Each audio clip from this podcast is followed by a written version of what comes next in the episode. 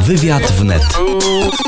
A gościem Poranka WNET jest pani Jadwiga Emilewicz, minister rozwoju. Dzień dobry, pani minister. Dzień dobry, panie redaktorze, dzień dobry państwu. Ciężko pani minister pracowała. Tygodnie pracy powstała tarcza antykryzysowa od 2 dni. Ta tarcza ma chronić polskich przedsiębiorców i polskich pracowników. Ten pierwszy dzień działania tarczy co przyniósł?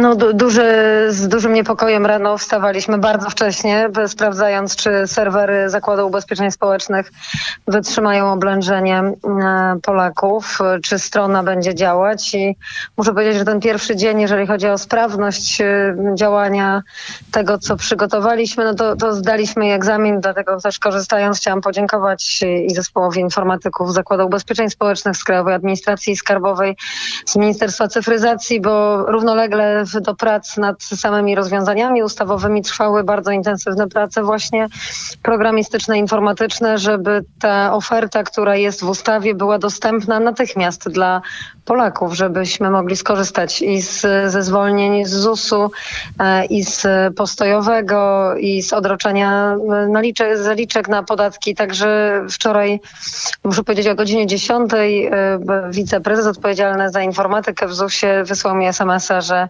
właśnie w tej chwili 60 000 osób ogląda formularze równocześnie, no więc to duże obciążenie i wytrzymaliśmy. Jest bardzo dużo wniosków złożonych właśnie o zawieszenie, ponad 3000 wniosków wczoraj do wieczora złożonych o odroczenie składek na ubezpieczenia społeczne, także no, ustawa zaczyna działać. To wszystkie czynności możemy przeprowadzić zdalnie? Praktycznie tak. Powiedzmy, że jeszcze jeżeli chodzi o formularze do złożenia do wojewódzkich i powiatowych urzędów pracy, a tam składamy wnioski o właśnie o postojowe, tudzież tę kategorię przedsiębiorca w trudnościach, gdzie także można uzyskać będzie dopłaty do pensji. Tu jeszcze nie wszystkie formularze, bo to trudniejsze. Ponad 300 powiatowych urzędów pracy, 16 wojewódzkich. Będziemy je integrować systematycznie, ale większość wniosków tak jest dostępnych w jednym miejscu na stronie www.gov.pl/tarcza antykryzysowa.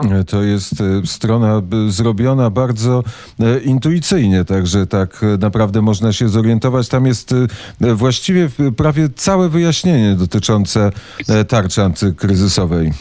Tak, no przełożyliśmy na bardzo prosty język, ten złożony język ustawowy.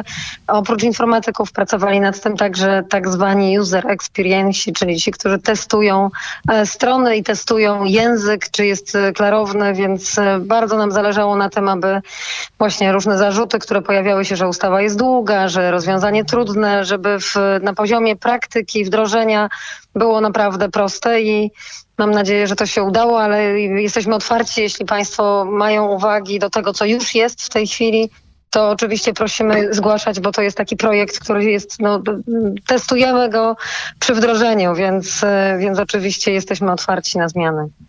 To powiedzmy, co jest z automatu przysługuje przedsiębiorcom, którzy zatrudniają do 9 osób. Czy oni muszą zgłaszać się do ZUS-u, wypełniać formalności, czy wystarczy, że wiedzą o tym, że zatrudniają do 9 osób, więc nie muszą płacić ZUS-u? No jednak zdecydowaliśmy się, aby ten minimorum wymagania aktywności przedsiębiorcy było, czyli mamy taki niespełna 1 strona formularza oświadczenia. Żadnych dodatkowych dokumentów, żadnych dodatkowych informacji o przychodach za poprzednie miesiące. Pół strony, niecała strona wniosku, właśnie można go pobrać ze strony, o której mówiłam przed chwilą, bądź bezpośrednio z Zakładu Ubezpieczeń Społecznych i na podstawie tego oświadczenia 10 kwietnia nie trzeba płacić składek na ubezpieczenia społeczne. 10 kwietnia i przez kolejne miesiące, także 3 miesiące zwolnienia z opłaty składek dla przedsiębiorcy zatrudniającego od 1 do 9 pracowników. A przedsiębiorca, mieliśmy telefon od słuchacza, przedsiębiorca prowadzi żłobek, zatrudnia 10 osób i co wtedy mu przysługuje? No niestety ta kategoria mikro obejmuje, czyli to zwolnienie z ZUS-u obejmuje tych do 9 pracowników. Więksi pracodawcy, nawet jeżeli to jest do jednego pracownika więcej, wówczas mogą skorzystać albo z postojowego, albo właśnie z tej kategorii przedsiębiorca w trudnościach. No rozumiem, że żłobek pewnie w tej chwili nie działa, czyli jest w stanie postojowego. Taki przedsiębiorca zgłasza się do Urzędu Pracy i w Urzędzie Pracy podpisuje umowę i na mocy tej umowy będzie mógł wypłacać obniża czas pracy pracowników do połowy etatu i wówczas połowę wynagrodzenia tych pracowników pokrywamy z Funduszu Świadczeń Gwarantowanych. Ta połowa etatu nie może być niższa niż minimalne wynagrodzenie, czyli 2600 zł i z tych 2600 zł 1300 pokrywa Fundusz Świadczeń Gwarantowanych, a drugie 1300 płaci tenże przedsiębiorca. Może dodatkowo złożyć wniosek o odroczenie, odsunięcie w czasie opłaty tych składek. To także jest prosty formularz. Jeżeli w tej chwili przedszkole nie działa, może odroczyć i może odroczyć naprawdę w układzie ratalnym, w układzie rocznym, dwuletnim nawet i to odroczenie będzie się odbywało bez opłat, czyli jak przedszkole, żłobek zaczną działać, mam nadzieję, jak najszybciej. Te restrykcje, które teraz wprowadzamy, są te po to, abyśmy właśnie jak najszybciej wrócili do pracy i uruchomili z powrotem gospodarkę, to wówczas jak zacznie zarabiać, będzie mógł zacząć myśleć o spłacie tych niezapłaconych dzisiaj składek, bądź też będzie mógł wnioskować o ich umorzenie.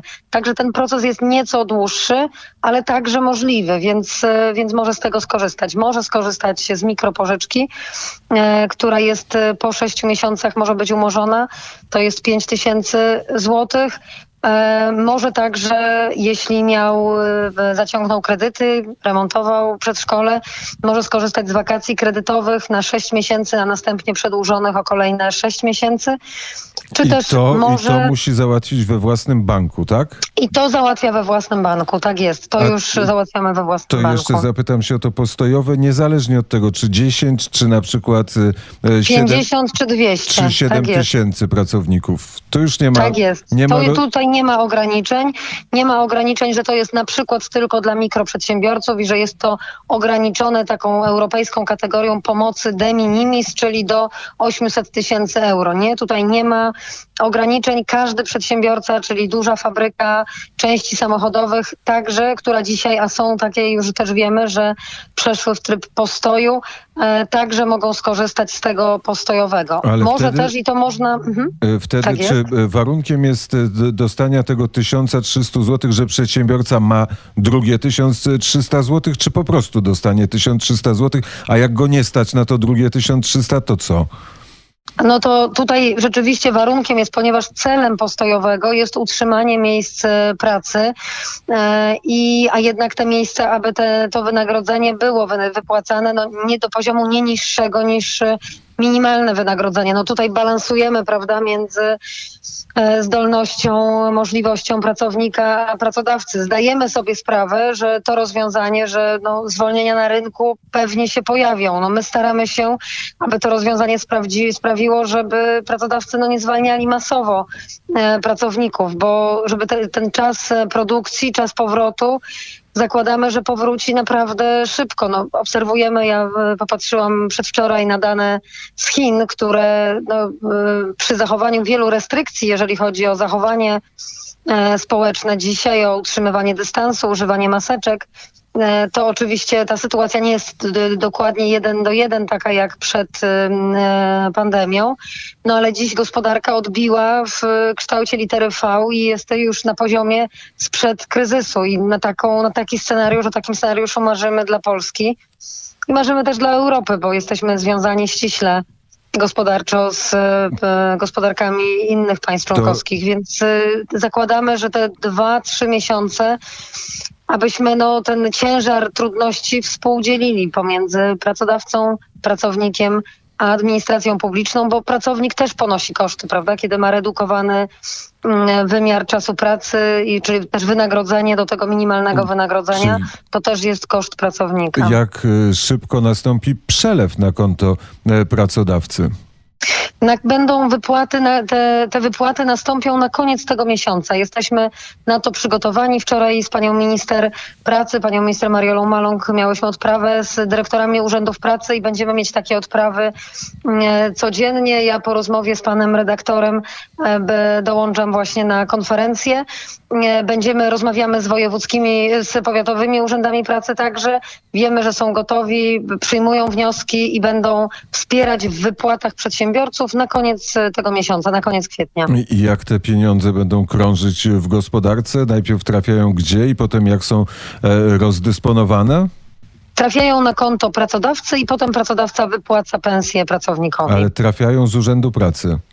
Trafiają z urzędów pracy. A do urzędu pracy skąd trafiają? Bezpośrednio z Funduszu Świadczeń Gwarantowanych, a fundusz będzie zasilany z budżetu państwa.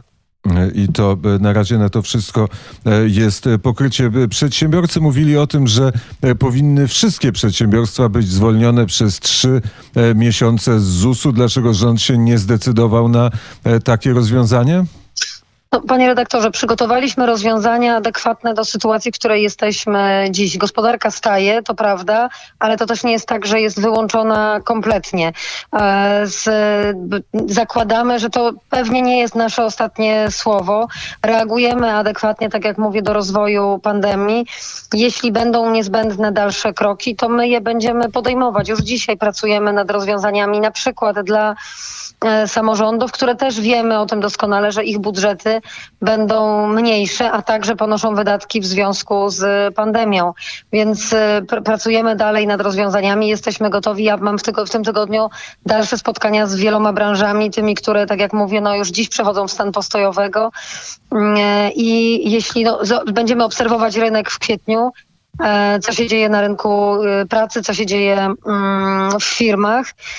No i będziemy proponować dalsze rozwiązania, jeśli one będą konieczne. Ta tarcza dotyczy jak długiego okresu postoju gospodarki, czyli wykluczenia ludzi z produkcji i jak długo rząd zakłada, że jak długo to będzie trwało? Te 212 miliardów złotych jest na jaki okres postoju przeznaczone? To powiedzmy o kwocie mniejszej najpierw, czyli te około 70 miliardów, które są bezpośrednim transferem, no właśnie takim jak te dopłaty do pensji, jak zwolnienia ze składek na ubezpieczenia społeczne.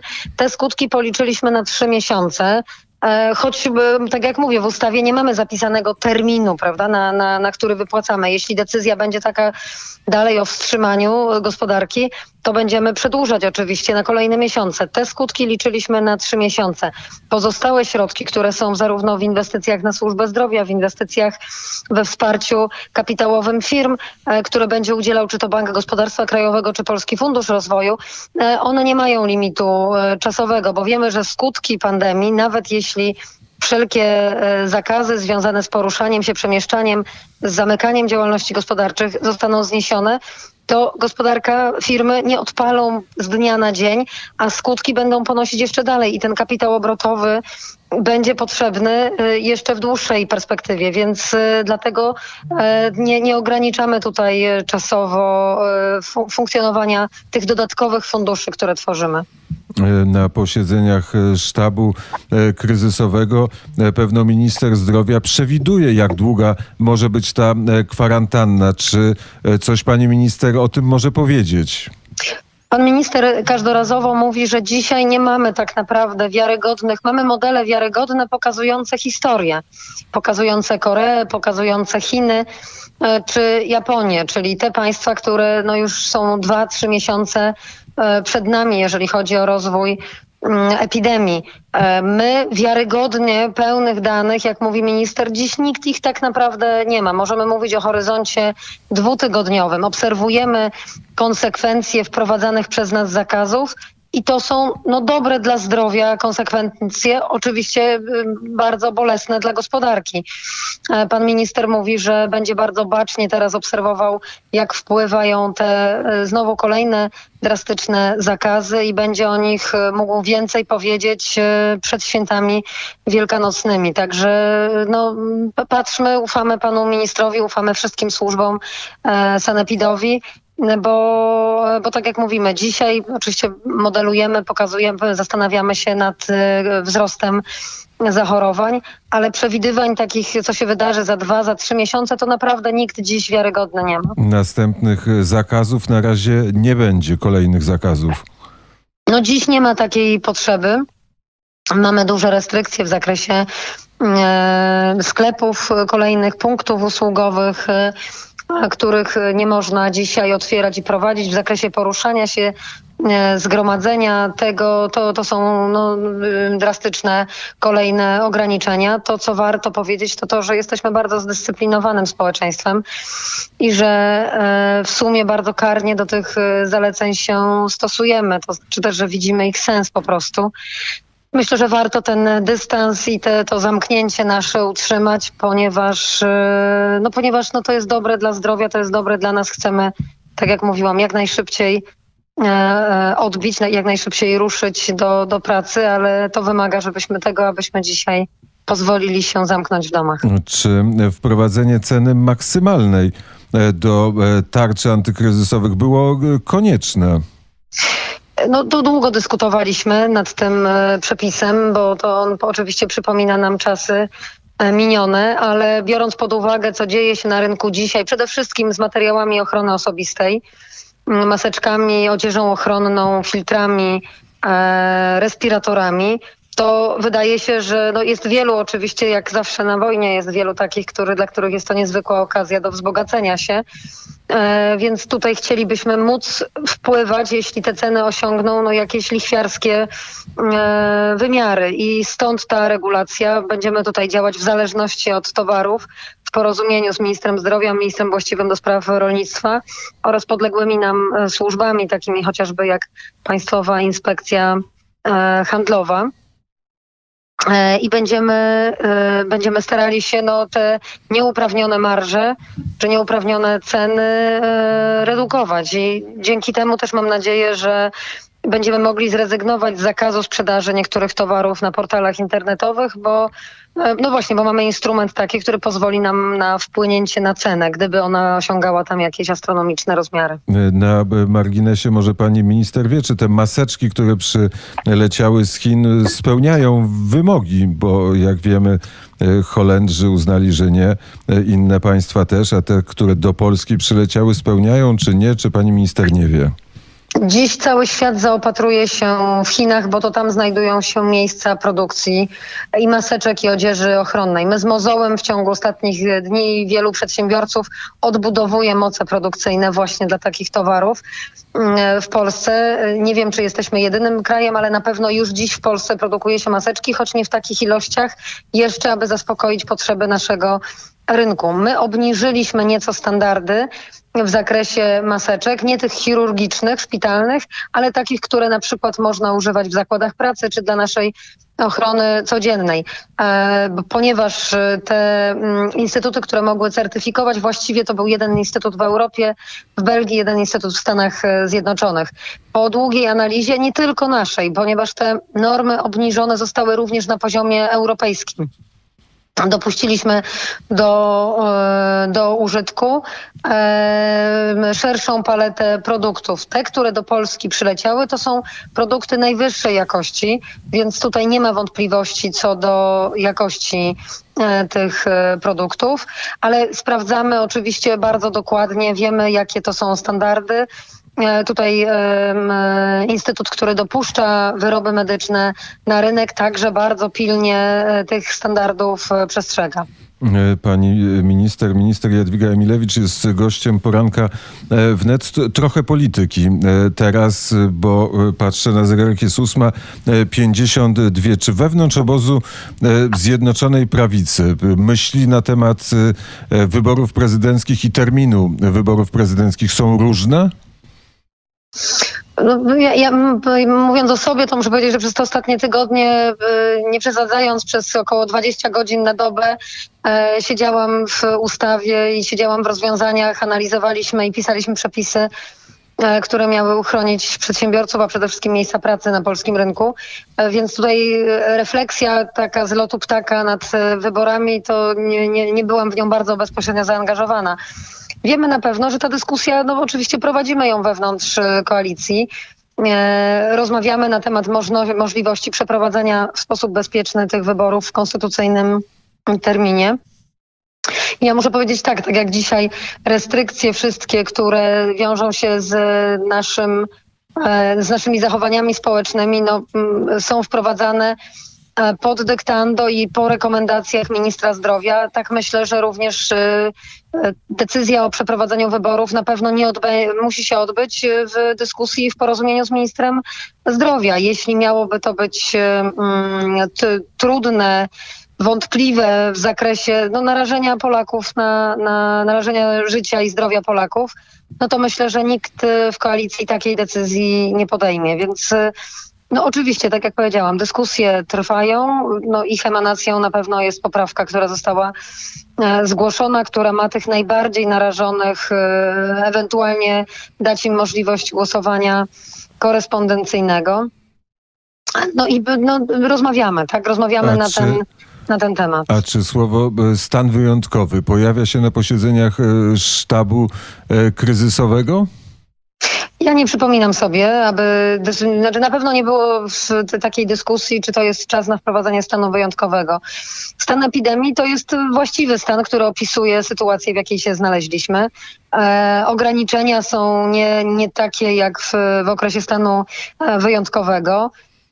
Wydaje się, że środki są adekwatne do sytuacji, więc na żadnym ze sztabów nie pojawiła się dyskusja na temat tego, czy to już jest stan wyjątkowy, czy też nie. A jaka by była droga do zmienienia terminu wyborów prezydenckich? Konstytucyjna, czy jakaś inna?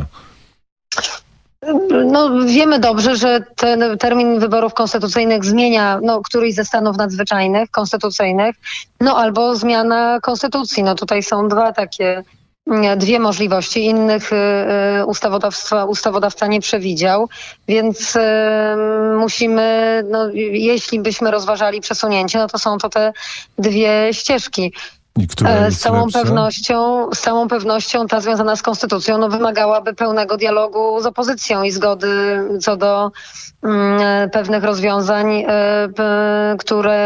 na które musiałaby się zgodzić opozycja. Więc mnie dzisiaj na pewno zmiana konstytucji także nie mogłaby się wydarzyć przed terminem wyborów, bo tutaj także wiemy doskonale, ile czasu trzeba na to, aby poprawka do konstytucji mogła być dyskutowana przez Sejm. Także to są bardzo trudna sytuacja, bo ustrojowo z całą pewnością niezwykle złożona sytuacja. Wymaga ogromnej rozwagi i roztropności zarówno rządzących, jak i liderów opozycji. Myślę, że tutaj dzisiaj dyskusje medialne czy prześciganie się w filipikach politycznych jest naprawdę nierozważne. Tutaj warto usiąść do stołu i naprawdę poważnie się zastanowić nad rozwiązaniem sytuacji.